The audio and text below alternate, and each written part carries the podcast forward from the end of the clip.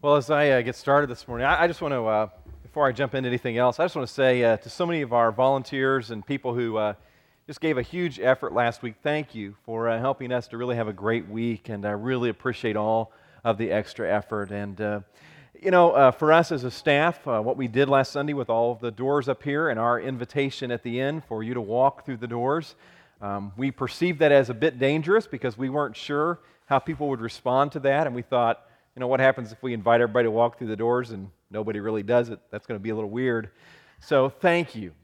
Thank you for your uh, response to that and just uh, courageously letting God work and uh, His Spirit being so powerful uh, in the way that He worked last week as we shared that. And I want to say to you, if you walked through those doors last week and uh, there's just stuff going on in your life that you really wish you could talk to somebody about or we could help you in some way, our staff is available, and uh, simply an email or a phone call or stopping us afterwards today, uh, we'd love to have the chance to talk to you. Especially, I want to say to you, if you walk through the door that was over here, the door that we talked about that leads to new life in Jesus um, last week, we would really love to have the opportunity to talk to you about making sure you've got that relationship with Jesus right in your life and that you're really allowing Him to lead and we'd like to talk to you about the, the step that follows that, making that public declaration of your faith in Jesus by being baptized. And so, if we could talk to you about that or help you with that in any way, please, again, just a phone call, an email, stop us today, and uh, we'd love to have the chance to talk to you about that.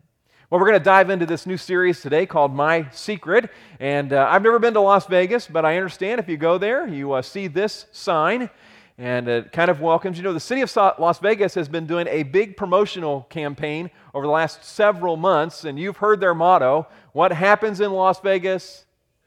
That's right. You know, I think a lot of us live by the same motto in our lives. What happens in private stays in private. What we do in secret stays in secret. What we do behind the blinds stays there. Now, the city of Las Vegas, their promoters would like us to believe that we can go there and we can be involved in certain actions, some of them which we would probably consider wrong. And, but then we can go back home and just live our normal life, and there's no harm or nothing to fear in that. What they fail to mention is that certain things, certain parts of what they're inviting us to participate in, can lead to destruction and to addiction. And they fail to mention that the glamour of all of that can quickly fade to shame and regret and to pain. And a lot of us would like to ignore the danger of what we do in secret. We'd like to ignore the danger of what we do behind those closed blinds. Today, we're going to begin to talk about that and how God feels about that. In fact, the Bible says it this way in Proverbs 28, verse 13. The writer of Proverbs says, Those who conceal their sins do not prosper. In other words, those who live behind the blinds, those who have secrets that they keep from everyone, God can't bless them. God does not prosper them. Their life with God is not all that it could be. But, he says, as he continues to write, but those who confess and renounce them find mercy. Those who are willing to deal honestly with the secrets of their lives, those who are willing to deal honestly with their sin. God says people like that will find mercy and they will find forgiveness. And that's our goal in this series is to deal honestly with some of the things that often we do behind the blinds, the secret sins of our lives. But as we do that, to recognize and to find that God wants to offer to us forgiveness and cleansing he wants to pour mercy into our lives. And so I want to declare to you today, on behalf of God, that if you are willing to confess what goes on in the secret parts of your lives, that He wants to forgive you and say to you, You are forgiven. Well, we're going to dive in today with the first secret sin, and I think often we associate this first secret sin with this character.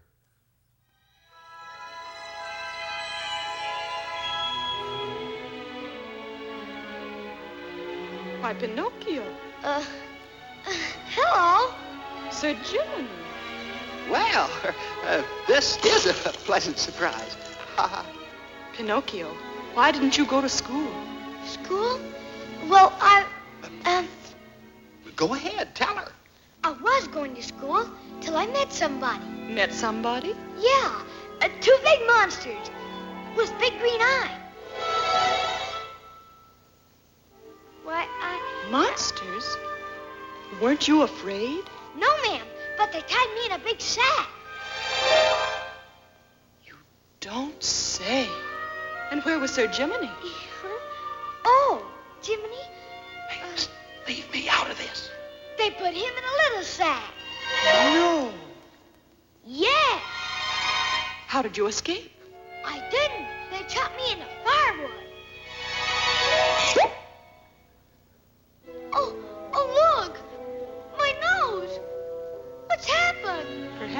Haven't been telling the truth, Pinocchio. Perhaps. Oh, but I have. Every single word.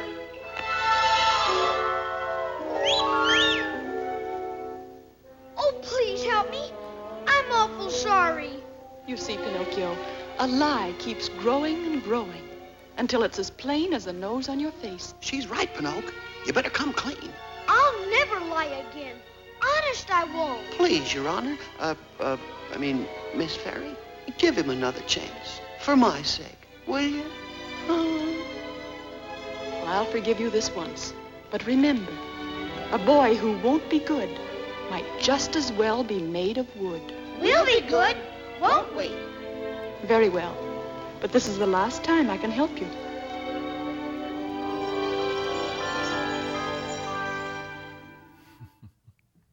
We're, going to talk about lying today because lying really is kind of a foundational principle when it comes to our secret keeping or to our private lives that we try to deceive with. Now, wouldn't it be, uh, maybe it'd be a good thing, you know, if every time we told a lie, our nose got a, a little bit longer? I'm not sure how long some of our noses would be. You know, if we were honest this morning and we talked about lying, I think it's something we're all tempted by. How, how many of you would say that uh, at some point in my life I have told some lies? Yeah, and look around. If there's anybody that doesn't have their hand up, they're probably the biggest liar in the room. I mean, lying just seems to come naturally for us, doesn't it? it? You know, as parents, we don't have to bring our children in and sit them down on the couch one day and say to them, Now, today we're going to have a lesson on how to lie.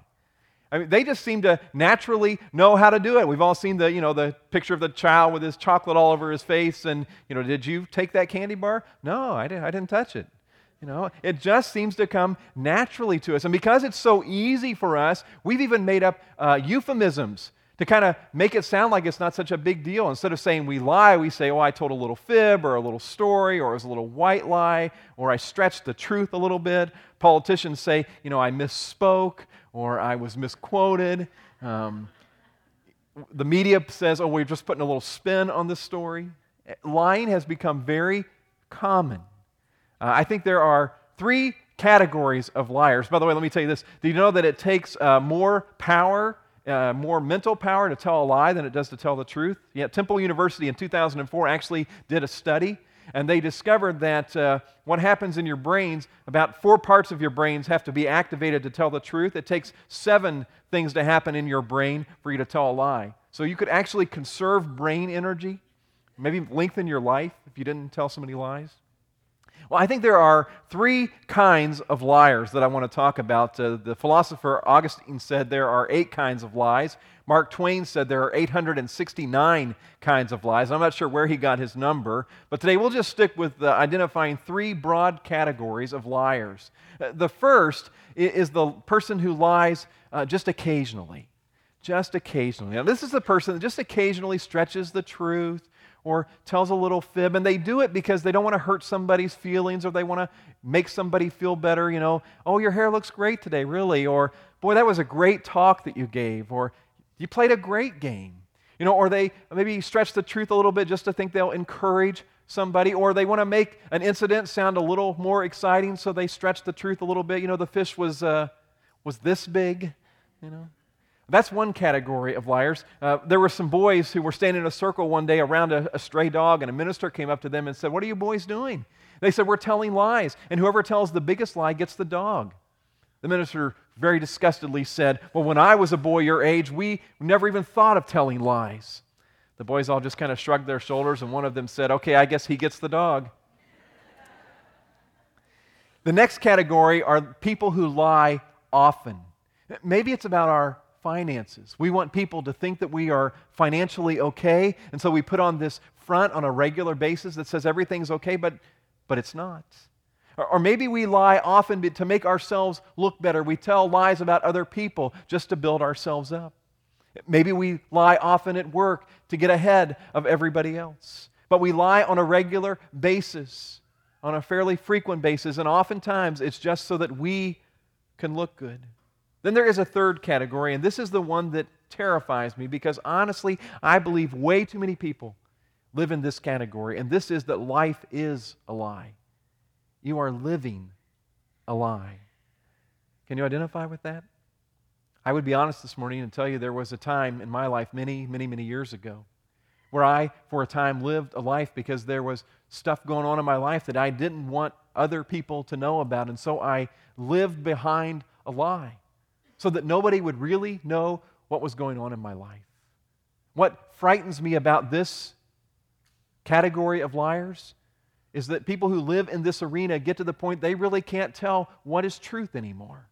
Everything is just a lie. While we're being really honest this morning, I am confident there are probably some people around here who come here on a regular basis and they claim while they're here that, yeah, I'm a Christ follower. I'm all about doing what God wants me to do. But the rest of the week, Monday through Saturday, their life really isn't any different than people who do not claim to follow Christ. The way they respond in their marriage, it's no different their morals, their integrity. No difference. And they're living a lie. I'm guessing there are people, maybe even here this morning, who would say, Yeah, I, I follow God. I, I'm a Christ follower. I'm all about that. But you are not fulfilling your marriage vows. You're having an affair. Maybe there's someone here this morning who is single. And today you would say, Yeah, I'm all about God. I'm all about following Him. But during the week, you're hopping from bed to bed. Maybe there are some students here today that in front of their parents would say, Oh, yeah, I'm a great Christian kid. I always try to do what's right. But when the parents are out of sight and they're living their life behind the blinds, they say, Forget that. And they're living a lie. There are probably some people here today who have something going on in their life that they just keep covering up, and they are hoping and praying that nobody ever finds out. Life has become a lie. Now, for those of you who think, I'm just an occasional liar, you're feeling pretty good right now, aren't you? But can I tell you this morning, God hates all lying. God hates lying in any and every form.